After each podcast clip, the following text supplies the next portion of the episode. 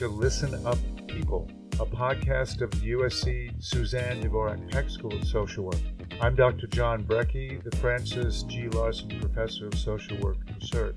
Today, we're tackling an issue that has been at the forefront of discussion in this country for a very long time, and recently has taken on some very interesting under and overtones, and that issue is immigration. But we're not going to rehash what's been in the media every day. We're going to explore more deeply the personal toll it takes on the mental health of the undocumented individuals and families. I'm joined in this discussion by my colleague, Dr. Concepcion Barrio, who I've had the pleasure of knowing for about 30 years. Um, she's an associate professor here at USC, who's a nationally recognized as an expert in mental health services research, particularly the interaction of, of ethnicity and effective clinical practice. She is also the creator of a program housed at Los Angeles' Mexican consulate, which is providing mental health care for immigrants and their families. We also have Dr. Paula Helu Brown with us, an assistant professor of psychology at Mount St. Mary's University she is also the co creator and coordinator of the program, uh, working with Dr. Barrio at the Mexican consulate. Finally, Luis Juarez, who received his MSW from USC in 2017, was brought here by his parents as a young boy without legal documentation and remained undocumented until his early 20s. He is currently a clinician working with children and adolescents who are undocumented or who have parents who are undocumented. So it's a pleasure to have you all here. We have a tremendous amount of experience in this room, both personal experience as well as programs that are being developed. So, just to begin with, uh, one thought that I had about this discussion around immigration that's occurring in the United States now. It's always curious to me that Euro Americans often talk as if they have no immigration history, which is really curious because, as we know, this is a country based on immigration. And so I, I've heard the stories in my own family. Um, on my father's side, uh, it was my great grandfather who came from Norway, and he was fleeing famine and poverty there. So he came over as a farmer and went to northern Minnesota, speaking only Norwegian. And so my family began, at least on my father's side, there and I, I never heard any discussion in our family history, our family story, about whether he was documented or undocumented, legal or illegal. And that's because when he came over here in the late 19th century, in the 1880s, there were no immigration policies or laws. The borders were open, everyone was welcomed. In fact, they were given land to homestead and to farm. So that's a, gee, almost 200 year history in my family of, well, I'm sorry, 150 year history of, of that began with immigration. And as we know now, things have changed dramatically, both in terms of people's experience of immigration and our policies. So we're going to move forward with a, a more personal side of immigration. Luis, you've had a very interesting and poignant story about your own immigration experience. Would you be willing to just start talking about that? Yeah, sure, definitely. Um, thank you for having me. Uh, so my experience um, started in the, the late 80s. My parents brought me here um, to neighborhood of Echo Park. I grew up in Echo Park uh, when I was uh, starting about five years old. And um, my experience of actually immigrating here is uh, very different from what we're seeing now, right? Where my family had the privilege of obtaining a, um, a visa. So I traveled, you know, what I call the you know the Cadillac of uh, immigration, right? Where I was actually on an airplane. I traveled here. Uh, nothing like what we see today with uh, the children literally crossing through deserts with their family and then only to be separated, right? I identify with a lot of uh, today's youth, right? Because I grew up in LA uh, during the, the 90s where we had then Governor Pete Wilson backing uh, Proposition 187. So it was widely talked about. It was very similar to today's atmosphere where you know, we walk down the streets um, and just waiting at any moment to see that green uh, INS van, which is you know we, we now call that ICE. Uh, so you know that's I grew up with uh, with fear, right? Always looking over, over our shoulders. Uh, so that was very real. Uh, but even then, you know, it's very different from today, where today we're talking about families being separated. I never really was worried about being separated from my family. Whether that was right or wrong, you know, um, I don't know. But I didn't have that fear. I knew that if we were ever deported, we'd be deported together. At least that's what I thought at, at the time. But my reality was a little different where um, I grew up here and uh, I never saw a future for myself past high school. I thought once I turned 18, if I was lucky enough to still be here in the United States, uh, because deportation was always, you know, a very real possibility, um, I just uh, kind of ended up doing what my dad did at the time, which was uh, he, he, he was an auto mechanic working uh, on his own account. And that seemed like a viable future for myself. Um, so college was never really a thought if it wasn't really for my mom who pushed hard, she you know she was always the one pushing for uh, higher education. I never would have applied for college. I was always a good student just because that was just in my nature. I, I enjoyed school. Uh, so hearing about Prop 187, which one of the points was that uh, undocumented uh, students would not be allowed to obtain a, a, public education, that was really painful and scary. So that was also kind of a way for me saying, you know, at any moment this can be taken away from me. So college was never an option. My mom uh, pushed and she pushed you have to apply for college. I applied to one university, Cal State Northridge, and I got in. And as we know, you know, attending university is one way of climbing out of poverty, which we were. You know, we were uh, low income. I graduated uh, with my uh, BA in psychology and Chicano studies. Even at that point, though, I was still undocumented after I graduated. I had my uh, my passion for social, social justice and my passion for mental health, but I couldn't do anything with it. Uh, so what I did was I uh, worked for seven years after graduating in a completely unrelated field. Did not enjoy it, but guess what? I was grateful to have a job that paid me well enough.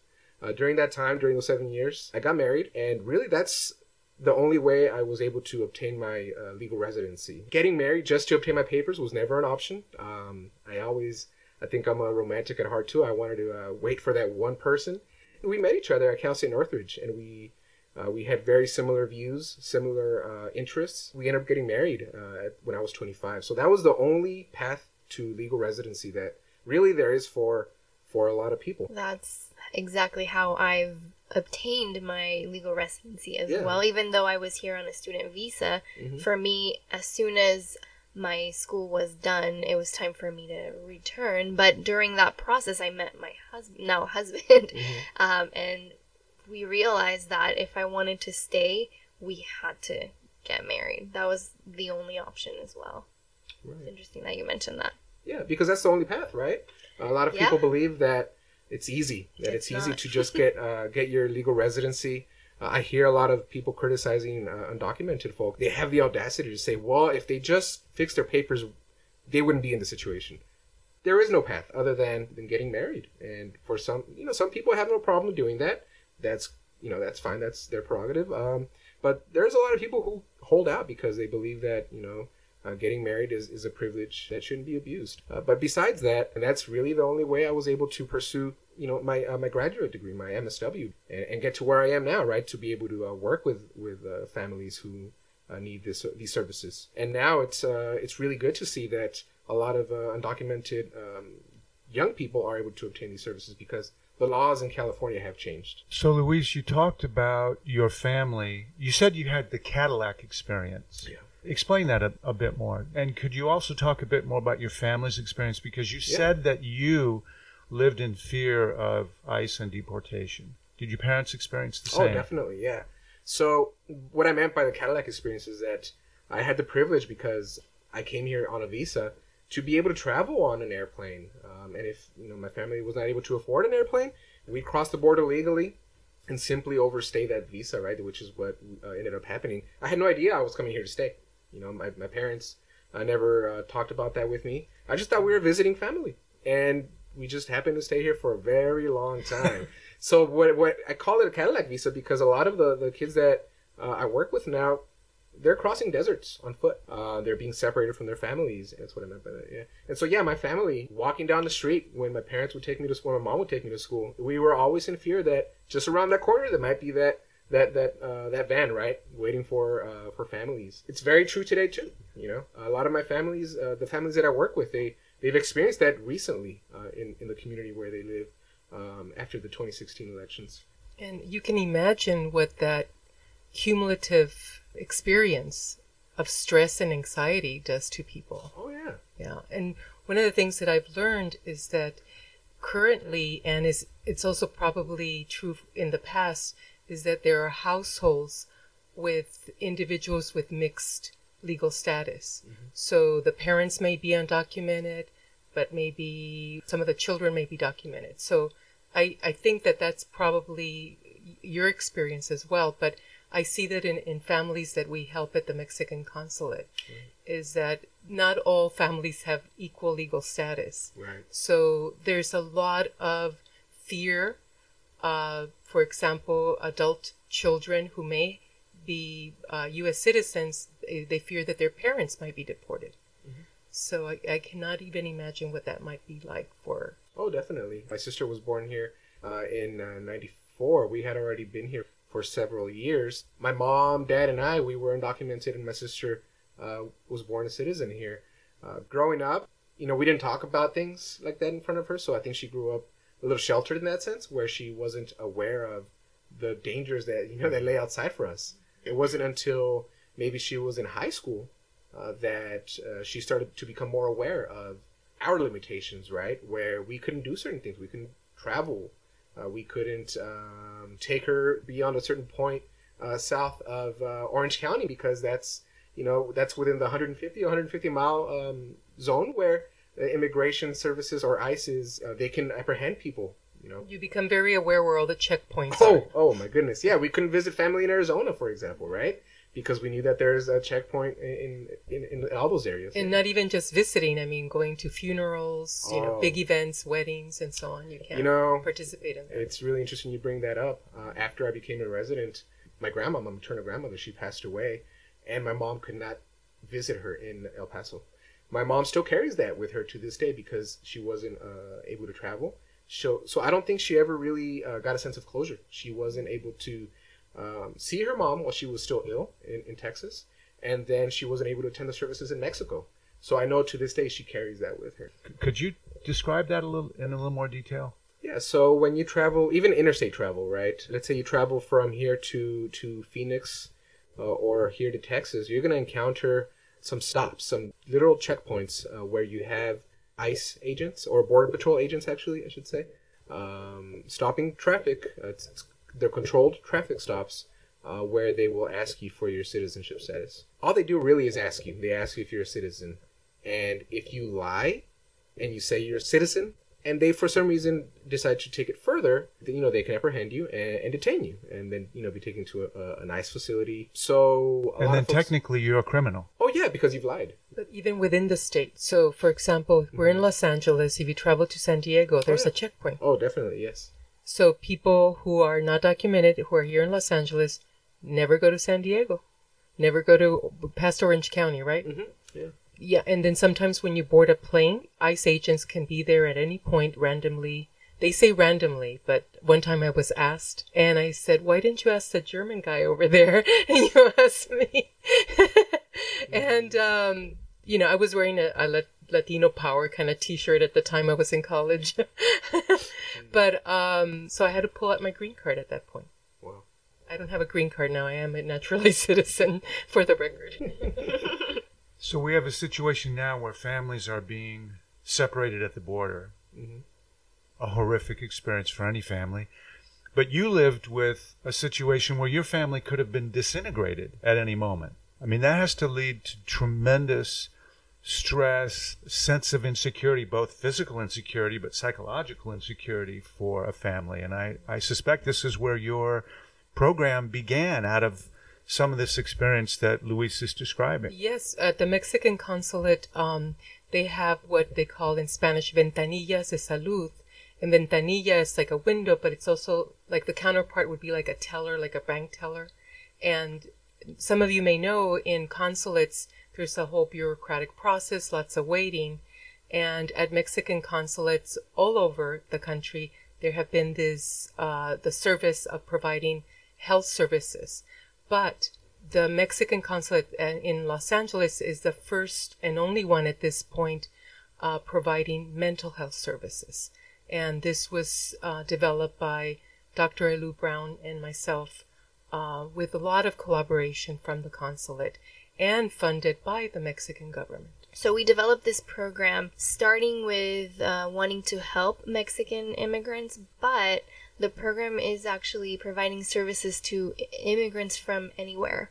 All they need to do is speak either Spanish or English, and we can provide services for them. The program initially was funded through um, grant that the Mexican consulate obtained, and now the government of Mexico is um, providing some seed money for other consulates in other parts of the country to be able to begin providing some of these services. But like Dr. Barrio was saying, it is a a lot of work um, collaborating with a lot of different uh, people, community providers as well. It's a a team effort, if, if you will, being able to bring these services at no cost at all. It provides access to mental health care at the preventative level for people who are not necessarily there to access that kind of care. So it's destigmatizing and it takes away perhaps some of the fear in accessing services because we find that Mexican immigrants at the consulate have experienced all kinds of discrimination and are fearful even if they're eligible for health services.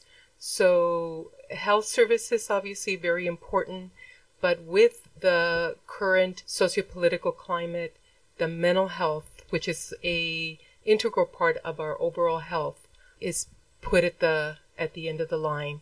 And hopefully with this kind of creative outreach approach and accessible services some of those barriers can can be addressed. Is the populations or or the populations that you're seeing at the consulate now are they coming with visas without visas and a whole range of situations i would imagine? The whole range of situations yes it is very common for people to overstay their visa. I mean, I know this also in the Filipino community mm-hmm.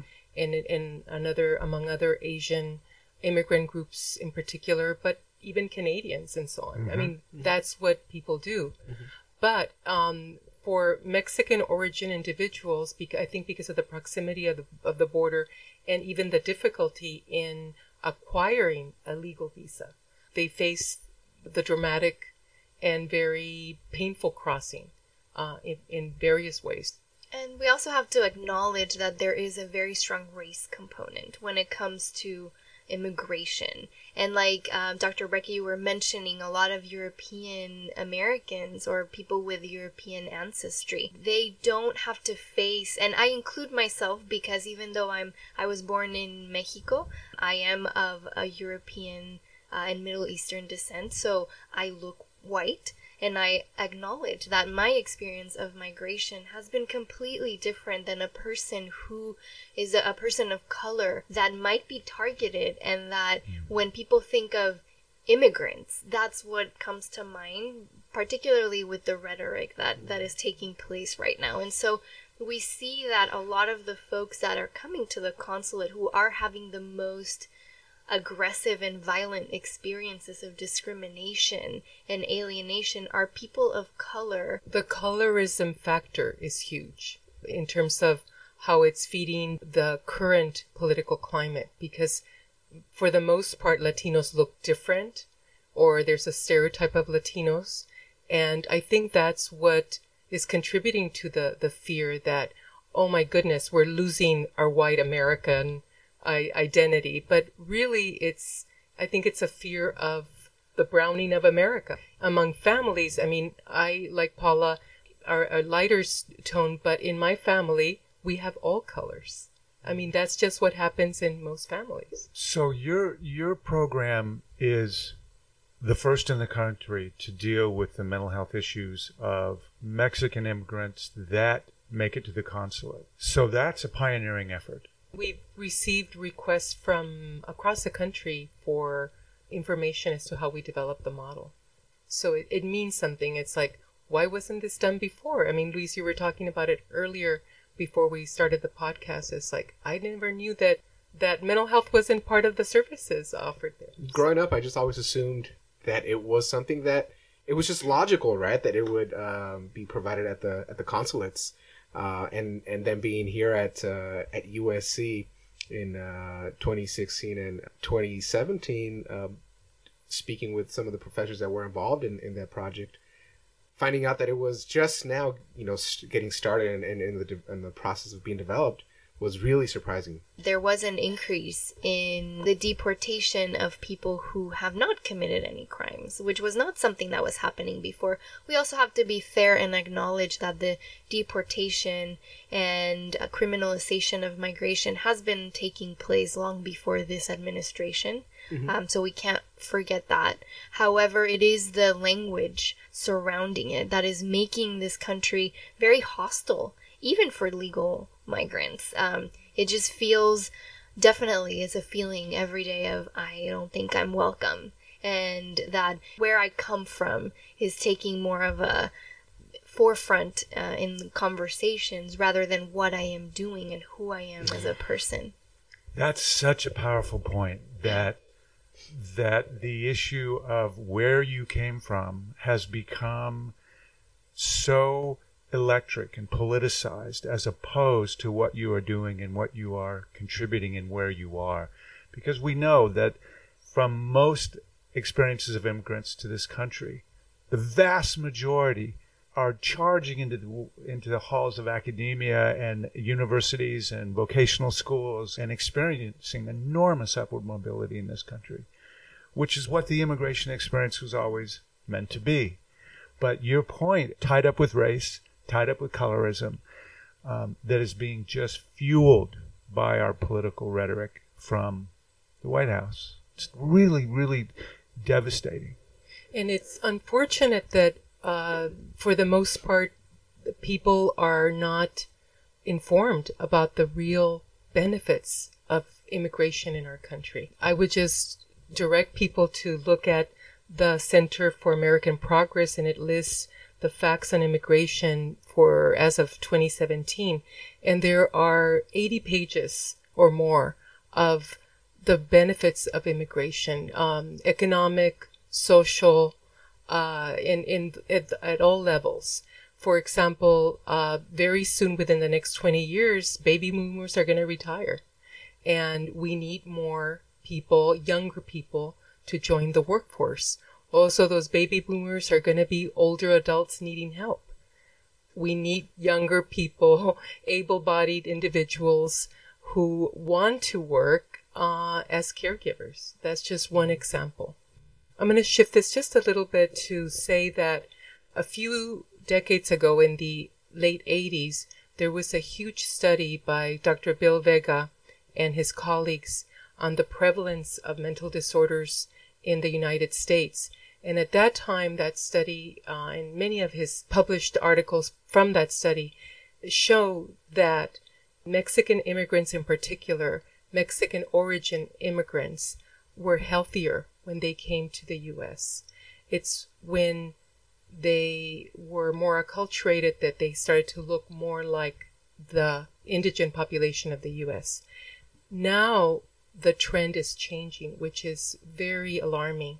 A new study that was published in the Journal of Clinical and Consulting Psychology shows that the prevalence of mental disorders among Mexican immigrants living near the border has increased. So they are no longer as healthy as their counterparts were in the 80s.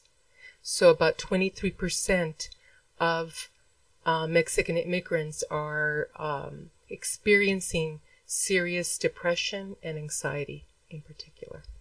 Could part of that be related to the difference in the immigration experience? I, I assume that's what underlies this, but is, would that be your thoughts about this? I, because the experience that Luis was talking about with his family, because of how things have changed in terms of immigration, is that what's contributing to this?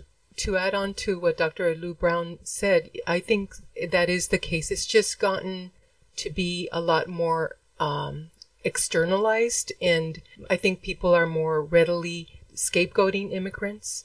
And I know that during the time of Prop 187, I remember that time period, and it mm-hmm. was palpable. But I, I think that what we're living through now is just so alarming because you hear it every day in the news. You read it in the paper. You hear it in the radio. And it's just so much of what we consume every day. Plus, we have new policies and procedures that are that are actively, it appears to me at any rate, working against the health and the well-being of these immigrants. I, So I it's it's agree. both political rhetoric, but it's actual policy and procedure. Oh yes, and there's uh, been numerous articles that have um, reported on how Latino immigrants or immigrants in general are foregoing seeking medical services of all kinds, not just mental health, out of fear of deportation. And this is happening even in mixed status families, where they fear that if the mother um, is documented, but let's say the father is not, that by them seeking services together, that the other person might get deported. So they are foregoing critical medical care, which, you know, of course, this is just me hy- hypothesizing what might happen in the future, but if you forego uh, any of the preventive medical care right now, we could be looking at a generation of immigrants that are going to be much less healthy than their um, ancestors or families were before because they're not getting the medical care right now that they need. Given the complexity of this problem, is counterposed with these remarkably simplistic, mean spirited, devastating ideas like all we need to do is build a wall and all of these problems will go away. And I, I just wonder if you all would reflect on, on that kind of mentality that we have in this country now that is really devastating. I think that you're right. It's an oversimplification of the solution to just build a wall, and it's a much more complex issue. And I, I think that you know the pop the American population is going through a change, whether you like it or not. We are diverse, and we're becoming more diverse. And if we don't embrace that, and I think that's what the people that are for the wall is that they're not tuned into the reality of, of, of the world as it is now. So it is an over, oversimplification and it's not a solution. It's possible that we have people who talk like that who are from places where they have very little experience of diversity, or we have people that believe that who are experiencing diversity and see it only as a threat. It's it's so interesting because that has actually changed. I think in the in the 1960s, uh, the majority of Latino immigrants were in the coasts. You know, uh, particularly in the Southwest and and also in the in the Eastern Coast.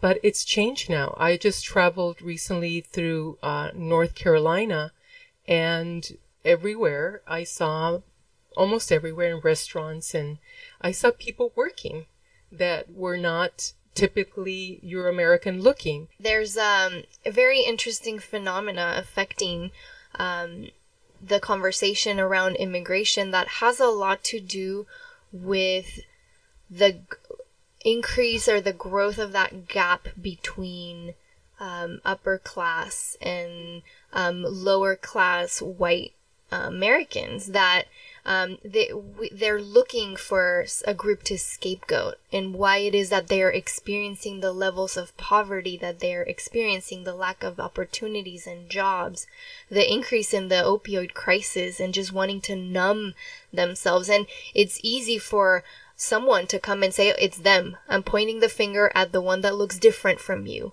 And that's who's who's responsible for what you're experiencing. And the problem is that a lot of the times these folks um, might not be aware of this um, way that propaganda is seeking to take the attention from the real issues of inequality that we are experiencing. And it's putting all the burden on the har- hardworking brown folks and immigrants that come here to just try and do better for their families. And so I also don't want to lack compassion for those people who are definitely in crisis. And I think um, as social workers, as mental health professionals, we also want to think of expanding our networks and trying to figure out where are we going wrong as a society that these people are in such despair that it's so easy for them to cling onto that oh they're the others they're the bad guys they're taking your jobs like what what can we do how can we shift this conversation we're used to hearing all sorts of promises and uh, discussions when elections come about.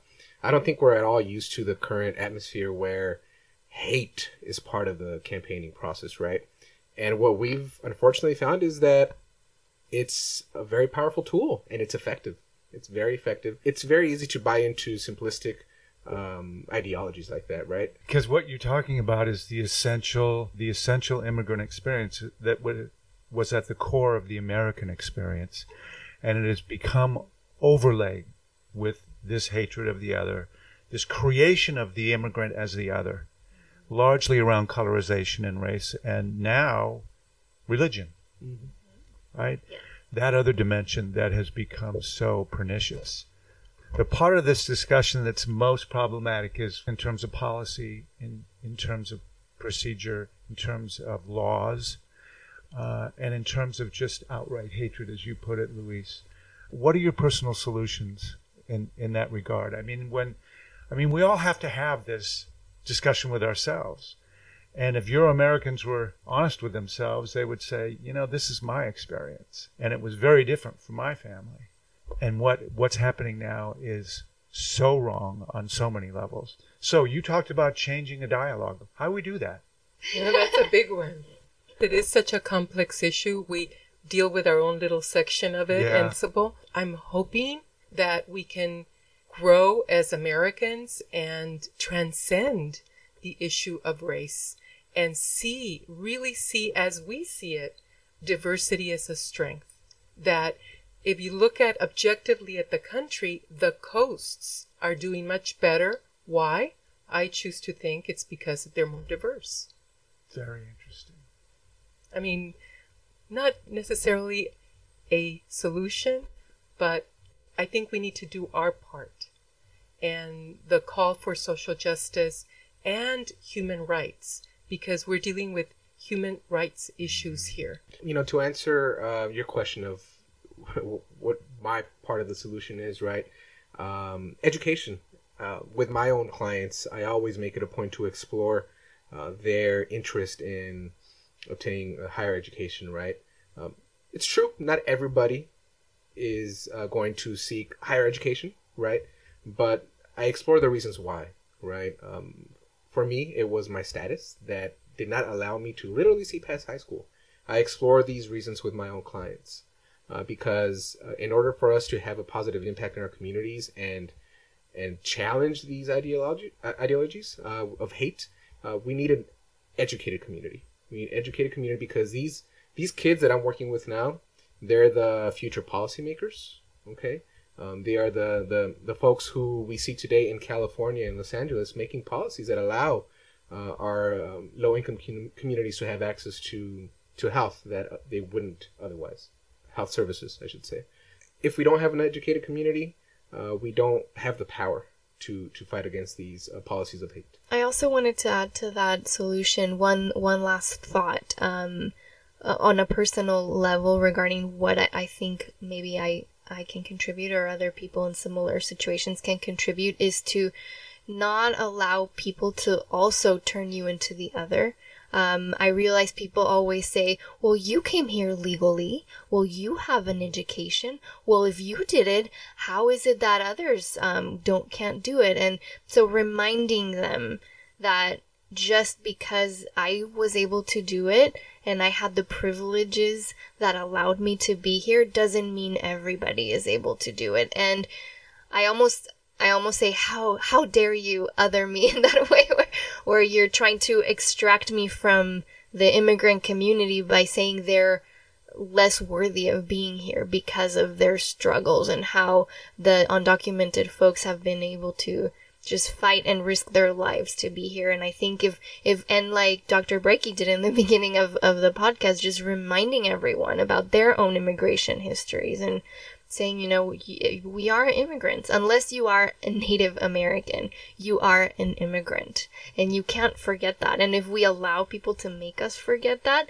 then we are never going to dig ourselves out of this hole. This has been a very, very important discussion. And in, in some ways, while we've talked about this program that that you have begun and the work that you are doing professionally, Luis, and the program that you have started eh, with the Mexican consulate there's also a piece of this that's deeply personal, and that we all have to look at how we are either contributing or not doing enough to change this very destructive political atmosphere we have around immigration in this country that is actually not congruent at all with what the history of our country has been. And hopefully people from this discussion can can see that that personal part of this is is as important as the work that you're doing to help immigrants that need help. And so congratulations on your program, the success of it.